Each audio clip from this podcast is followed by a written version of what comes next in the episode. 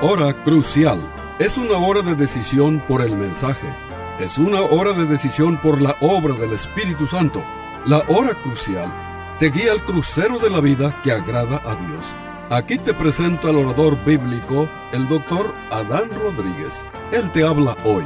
Y al fin de esta audición, si tú quieres, llámale al teléfono 956-289-3340. Repito, 956-289-3340. Disfruta la música y aquí te presento al orador bíblico, el doctor Adán Rodríguez.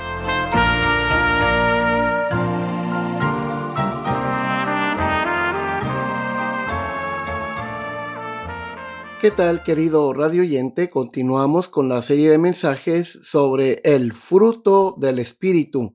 Y hoy continuamos para hablar acerca de la benignidad y la bondad.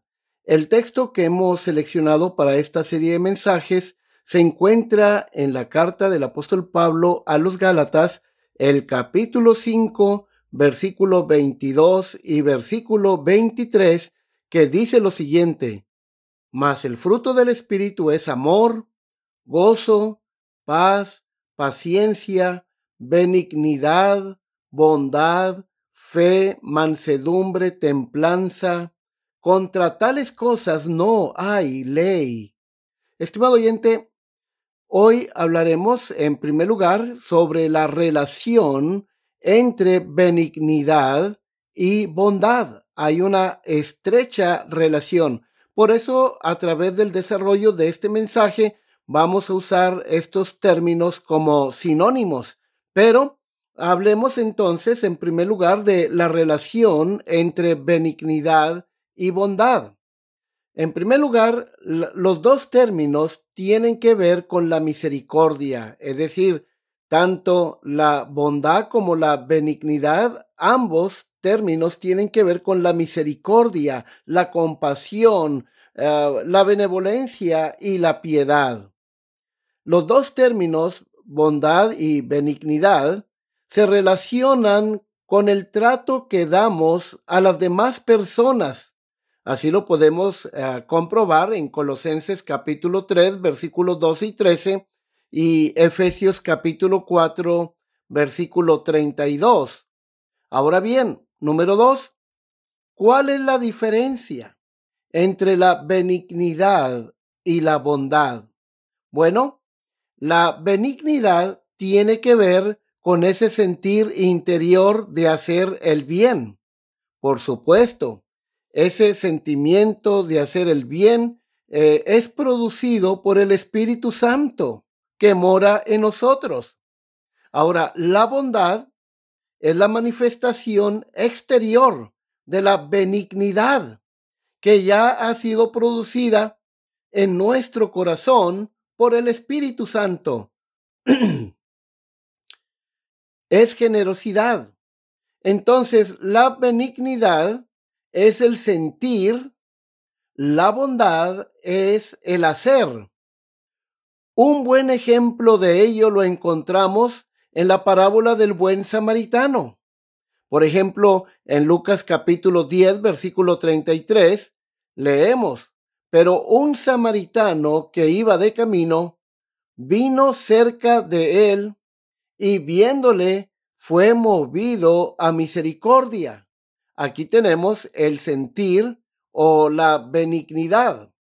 Luego en Lucas 10, 34 y 35 leemos, aquí tenemos el hacer, el ser bondadoso. Dice, y acercándose, vendó sus heridas, echándoles aceite, vino y poniéndole en su cabalgadura, lo llevó al mesón y cuidó de él. Otro día, al partir, sacó 2 denarios y los dio al mesonero y le dijo: Cuídamele y todo lo que gastes de más, yo te lo pagaré cuando regrese. Aquí tenemos entonces la benignidad y la bondad. Ahora, la benignidad es suavidad y dulzura. Los primeros cristianos eran reconocidos por esta virtud. Basta leer 2 de Corintios 6:6.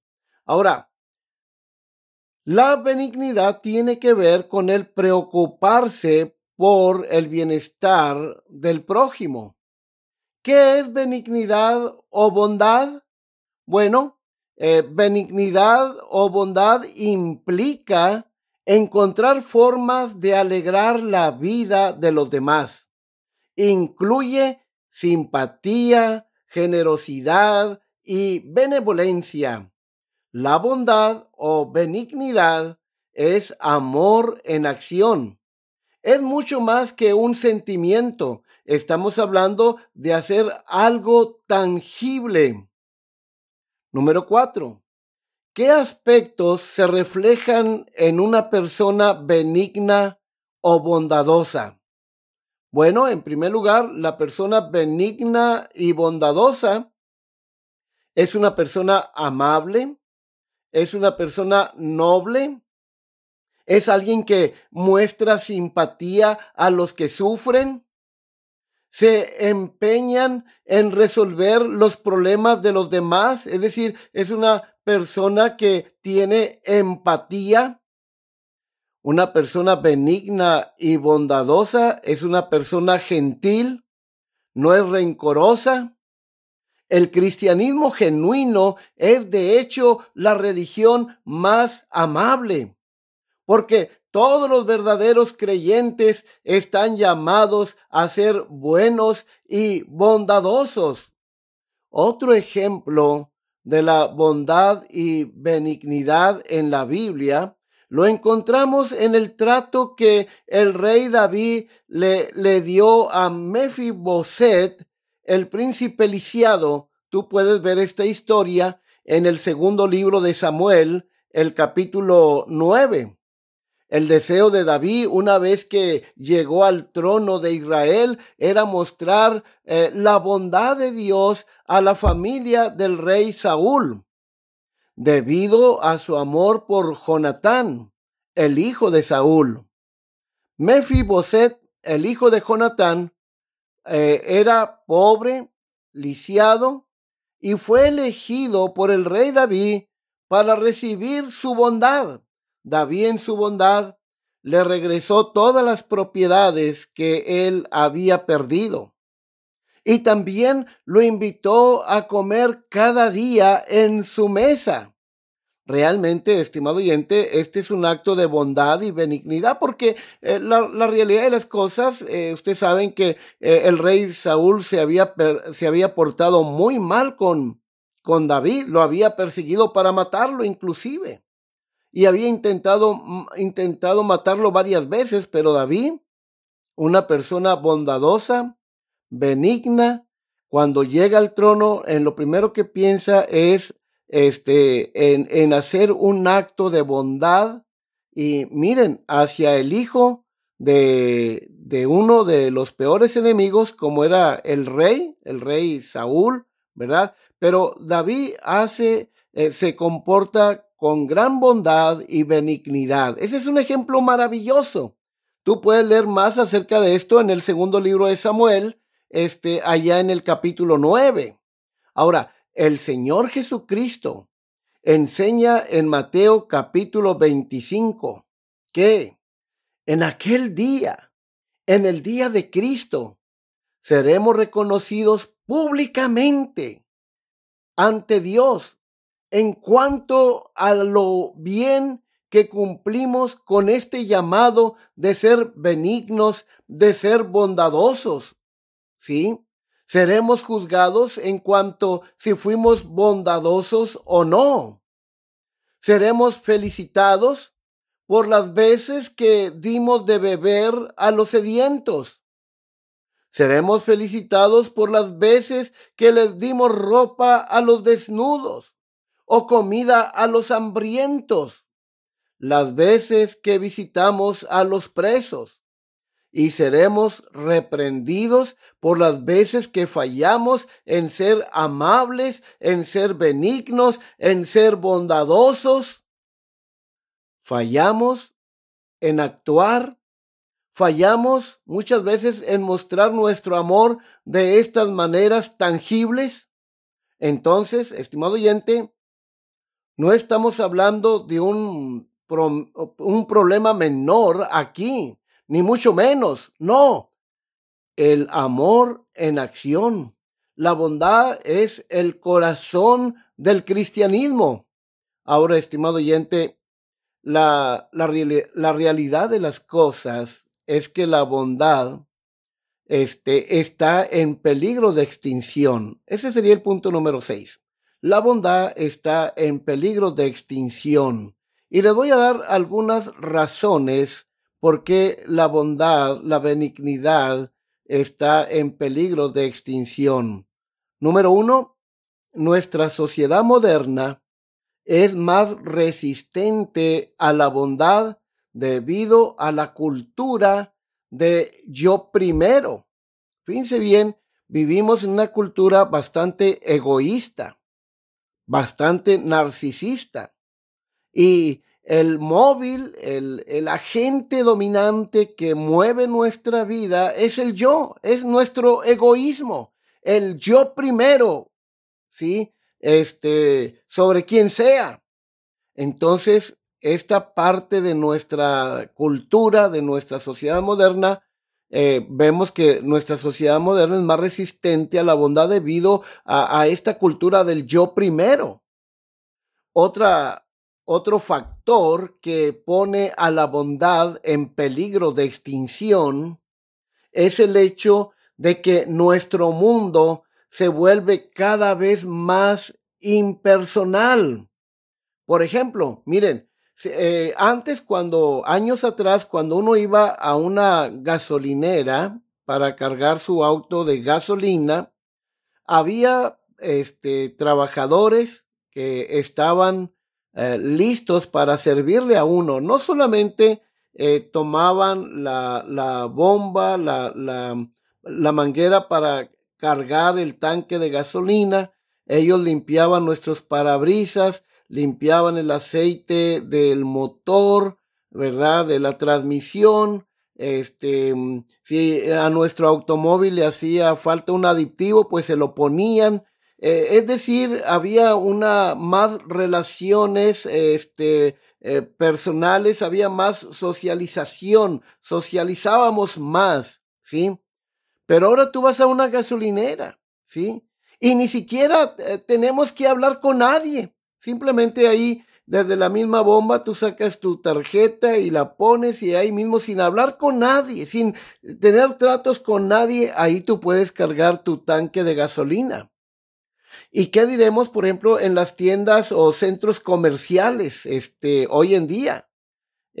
Antes uno hacía fila para pagar, a veces platicabas un poquito con la cajera, pero en las tiendas hoy en día cada vez más hay líneas de pago automatizadas que requieren poca o ninguna interacción humana. ¿Y qué diremos, estimados oyentes, que hoy, por ejemplo, desde tu casa, a través de tu teléfono celular, puedes tú comprar comida, puedes comprar ropa, puedes comprar cualquier cosa y te lo llevan a tu domicilio? Entonces, cada vez más, tiendas están desapareciendo a medida que ordenamos lo que queremos en línea. Ya ni siquiera interactúas con un policía. Antes tú ibas conduciendo tu vehículo y de repente no te fijabas, te brincabas un alto, te pasabas un alto y luego mirabas en tu retrovisor que ahí venían unas luces encendidas atrás de ti y tú dices, no, pues el policía. Y luego viene el policía y te pregunta, ¿quiere saber usted la razón por la cual lo he parado? Y tú dices, bueno, pues dígame, ya el policía empieza a hablar contigo, pues mire, usted no hizo alto, no puso su direccional cuando dio vuelta a la derecha, y empezaba uno a interactuar con el policía. Pero, estimado oyente, hoy en día tú te brincaste un alto, te pasaste un alto o una luz en rojo y vas a estar muy contento en tu casa, pero de repente un día te llegó ya un cobro, y ahí en ese cobro de la policía viene el retrato de tu carro, la fotografía, y ahí te marca muy bien cuando tú te pasaste la luz en rojo y ya no tienes que ir a la policía para pagar tu multa desde tu hogar a través de la internet. Tú puedes hacerlo, ¿sí? Tú puedes hacerlo. Entonces, este mundo es cada vez más impersonal. Número 4, vivimos en una sociedad en crisis, en un mundo de dolor. Se necesitan hombres y mujeres bondadosos. No olvidemos que hemos sido salvos por gracia. Sí, hemos sido salvos gracias a la bondad de Dios a través de Jesucristo. Por ejemplo, Efesios 2:7 afirma, para mostrar en los siglos venideros las abundantes riquezas de su gracia en su bondad para con nosotros en Cristo Jesús. Tito 3:4. Pero cuando se manifestó la bondad de Dios, nuestro Salvador, y su amor para con los hombres. Estimado oyente, qué maravilloso es saber que, por ejemplo, nosotros hemos sido salvos gracias a la bondad de Dios, gracias a la benignidad del Señor. Realmente no había nada interesante en nosotros. Alguien me preguntó, entonces, ¿qué tuve que poner yo para ser salvo? Bueno, tu pecado, ¿verdad? Pero Dios tuvo misericordia, fue bondadoso, benigno, y en su bondad Él ha provisto una salvación maravillosa. Así que nosotros, los redimidos de Dios, los nacidos de nuevo, a su vez, debemos mostrar bondad hacia los demás. Efesios 4:32 dice, antes sed benignos unos con otros. Y Pablo le está hablando a los nacidos de nuevo, a los creyentes en Cristo. Antes es benignos unos con otros, misericordiosos, perdonándonos unos a otros, como Dios también os perdonó a vosotros en Cristo. ¿Sí? Desde luego, lo opuesto a la benignidad y a la bondad es la envidia. ¿Sí? La falsificación de esta bondad y benignidad, pues son buenas acciones manipuladoras. Ahora, número 7. Bueno, en este día, estimado oyente, quiero que aprendamos cómo hacer nuestra parte para salvar la bondad y la benignidad de la extinción. En este día quiero que hagamos una autoevaluación para tratar de descubrir que también estamos dando este fruto. A ver, cuando te encuentres con personas que no son amables, no empieces por juzgarlas. Empieza por tratar de comprenderlas. Preguntémonos, ¿qué hizo a esta persona tan poco amable? Preguntémonos, ¿qué los hizo así? ¿Quién los trató de tal manera que esta persona se volvió natural para él caminar y lastimar a otras personas? Tenemos que responder de esta manera porque no sabes ellos dónde empezaron su viaje.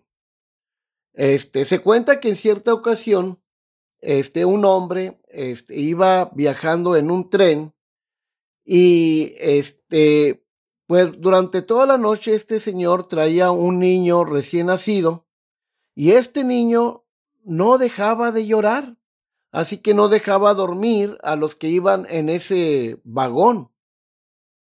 Y entonces uno de los señores que iban en el vagón iba muy fastidiado y se dirige a este padre que traía a este niño recién nacido llorando y le dice con un tono poco amable, ¿por qué no lo llevas a ese niño con su madre? Y el papá le respondió, bueno, estoy haciendo lo mejor que puedo. Verá, Mi esposa, la madre de este niño, bueno, está en un ataúd en el vagón de enfrente. Estimado oyente, el hecho es que la comprensión y la amabilidad van de la mano.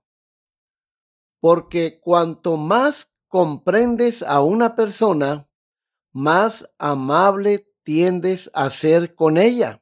Escuche, si tiene a alguien en tu vida que es difícil, ¿sí? Entonces, pídale a Dios que le ayude a comprender a esa persona y con ese entendimiento aprenda a ser amable con esa persona.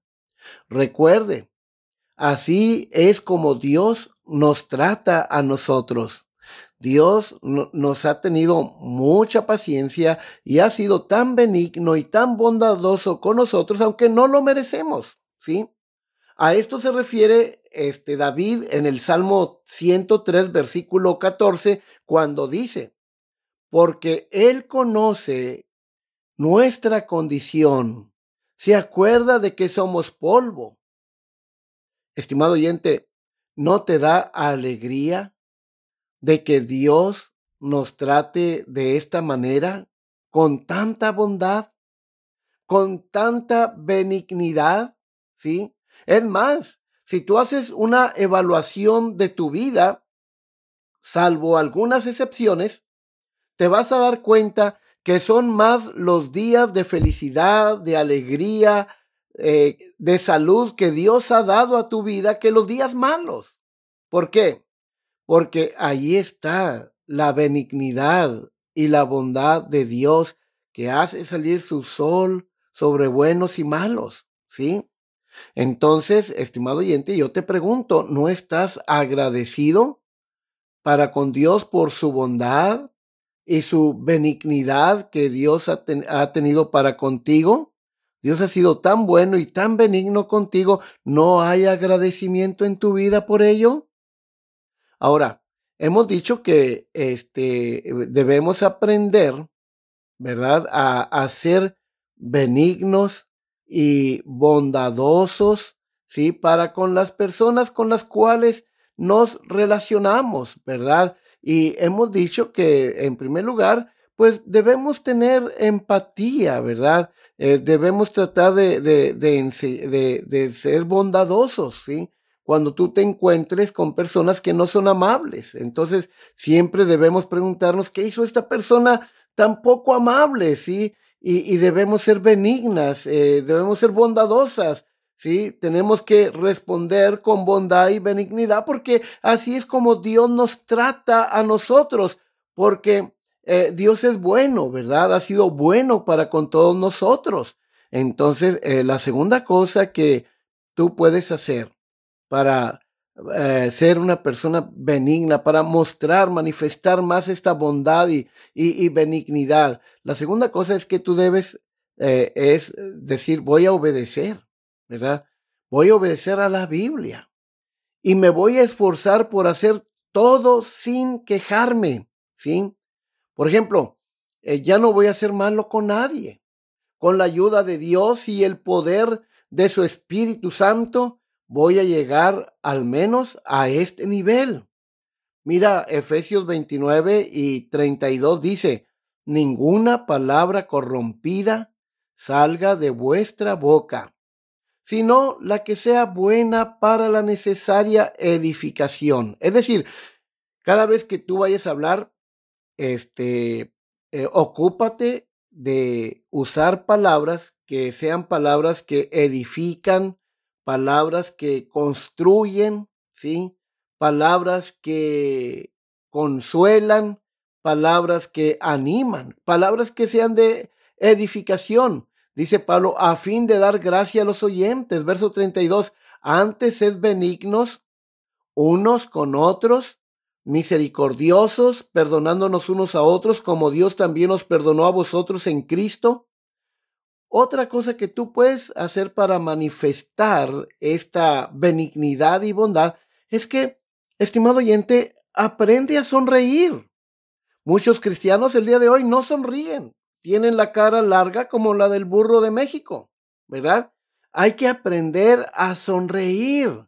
Una de las formas más fáciles de ser amables es simplemente sonreír a las personas, porque las sonrisas siempre regresan.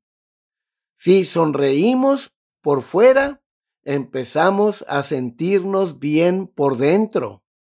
Entonces, cuando sonríes a la gente y ellos instintivamente te devuelven la sonrisa, los estás haciendo sentir bien. Tienes el poder de hacer este tipo de diferencia positiva en la vida de alguien. Estimado oyente, pruébalo. Sí, pruébalo con la cajera del centro comercial donde tú vas a comprar tus víveres. Pruébalo con el cajero del banco y podrás comprobar esto que te estoy diciendo. Pruébalo especialmente con tu cónyuge. ¿Sí? Pruébalo con las personas más difíciles y vea si su pequeño mundo no se vuelve un lugar un poco más feliz y amable. La bondad y la benignidad es algo poderoso, algo que cambia el mundo. Como alguien dijo una vez, con bondad puedes levantar a las personas tristes. Con amabilidad puedes enfriar a la gente enojada. Con amabilidad puedes salvar abismos raciales, étnicos, socioeconómicos. Con amabilidad puedes reducir el estrés de alguien o reducir el miedo de alguien. La bondad es algo increíblemente poderoso. La bondad cristiana puede incluso llevar a alguien a la fe en Jesucristo, como lo afirma el apóstol Pablo en Romanos 2:4. La bondad de Dios conduce, dice Pablo, al arrepentimiento. La bondad ha convertido a más pecadores que el celo, la elocuencia o el saber. Otra cosa que puedes hacer para manifestar más tu bondad y benignidad hacia los demás es tratar a cualquiera que lo necesite como lo harías con tu propio hermano.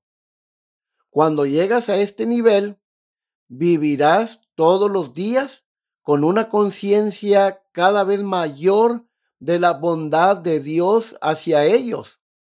Un creyente que cultiva la bondad, la benignidad, pasa sus días soñando con nuevas formas de mostrar bondad a otras personas, incluso a las personas difíciles. Y hacen esto porque entienden que esto es lo que Dios hizo por ellos al enviar a Jesucristo. Saben que, debido a su pecado, éramos enemigos de Dios, que merecíamos la muerte, pero que, a pesar de esto, Dios envió a su Hijo para tomar nuestro pecado, nuestra muerte sobre sí mismo. Y como Pablo lo expresa en 2 Corintios 5:15, y por todos murió para que los que viven ya no vivan para sí, sino para aquel que murió y resucitó por ellos. Esta comprensión nos obliga a no vivir más para sí mismos, sino para aquel que murió por nosotros, por lo que constantemente realizaremos actos de bondad del calibre de Cristo, incluso para con nuestros enemigos. Estimado oyente, ¿qué pasaría si fueras más amable con el jefe que te despidió? ¿O qué pasaría si tú fueras más amable con el compañero de trabajo que te traicionó?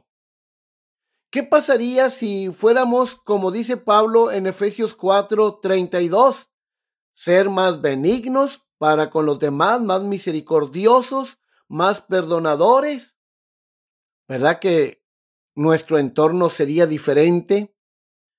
¿Nuestra comunidad sería diferente? ¿Este mundo sería diferente? Si comenzaras hoy a ser bondadoso, ¿cómo afectaría tu relación con tus hijos. ¿Te has preguntado?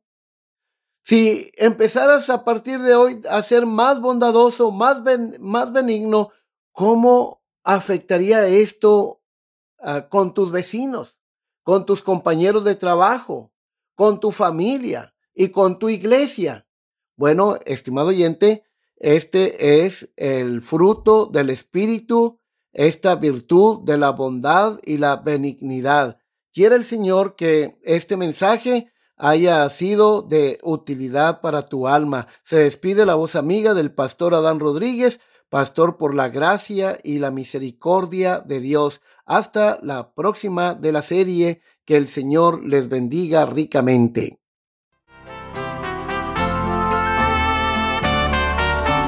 Este fue su programa La Hora Crucial. La Iglesia Bautista Jerusalén y su pastor Adán Rodríguez agradecen a su bella audiencia y les recuerda que los días lunes y viernes a las 12 horas del mediodía este programa se repetirá sin falta.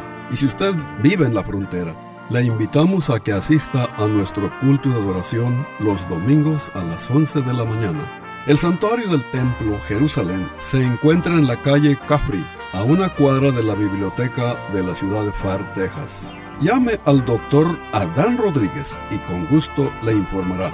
Teléfono 956-289-3340. O si usted prefiere escribir, hágalo.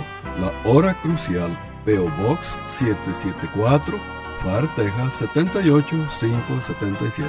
Repito. La Hora Crucial, P.O. Box 774, Far, Texas 78577.